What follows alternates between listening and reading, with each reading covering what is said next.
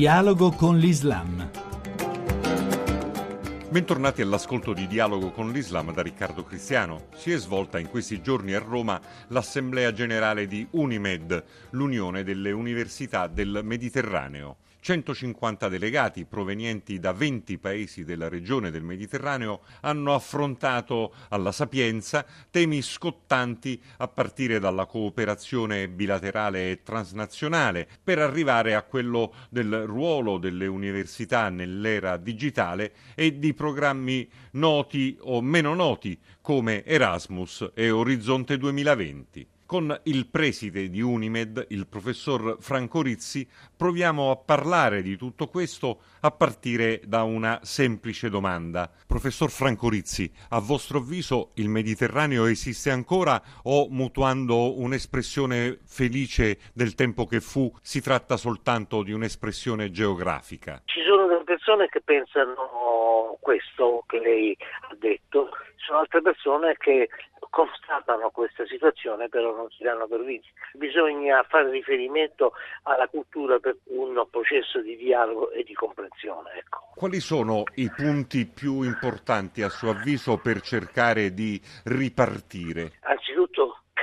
Sono i problemi. I problemi non sono solamente d'ordine politico, sono problemi anche d'ordine antropologico, culturale. Le religioni a suo avviso sono un ostacolo o una risorsa? tutte e due diventano una grande risorsa se effettivamente a disposizione diciamo, del dialogo, della comprensione, della generosità, dell'apertura. Ci sono state diverse occasioni che però sono andate eh, tutte perse, collegate in particolare alla primavera araba. Ecco, lei un punto su questo oggi lo può fare? Io sono convinto di una cosa, che la primavera araba che io chiamo rivoluzione non è finita. Tutto si sarebbe dovuto fare eh, secondo uno schema ideologico, tutto doveva essere fatto bene e presto. Eh, le rivoluzioni hanno i loro tempi e questi loro tempi passano anche per un costringimento, per un restringimento. Per esempio il caso della Tunisia. Il caso della Tunisia non possiamo dire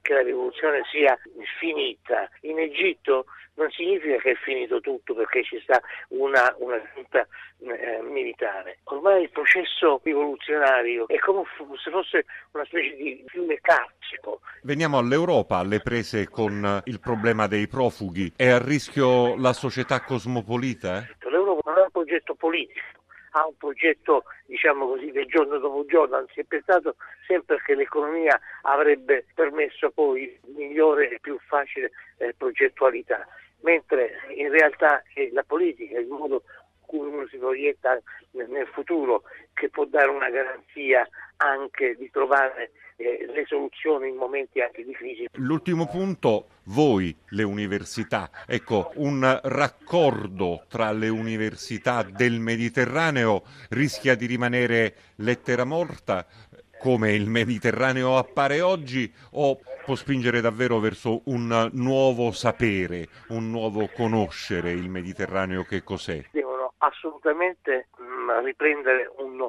un ruolo che è quello della creazione di spazi di parola. Non esiste soltanto la parola o il linguaggio o della politica, esistono altri linguaggi. Esistono i linguaggi della, della, bellezza, esistono i linguaggi della generosità, esistono i, i linguaggi della pace. E, e allora le università devono, devono interpretare questa, questa esigenza ed essere portatrici di questi nuovi linguaggi. Grazie per essere stati con noi sin qui. Chi vuole ci può trovare anche all'indirizzo dialogoconlislam.rai.it. Appuntamento sempre alla stessa ora domenica prossima.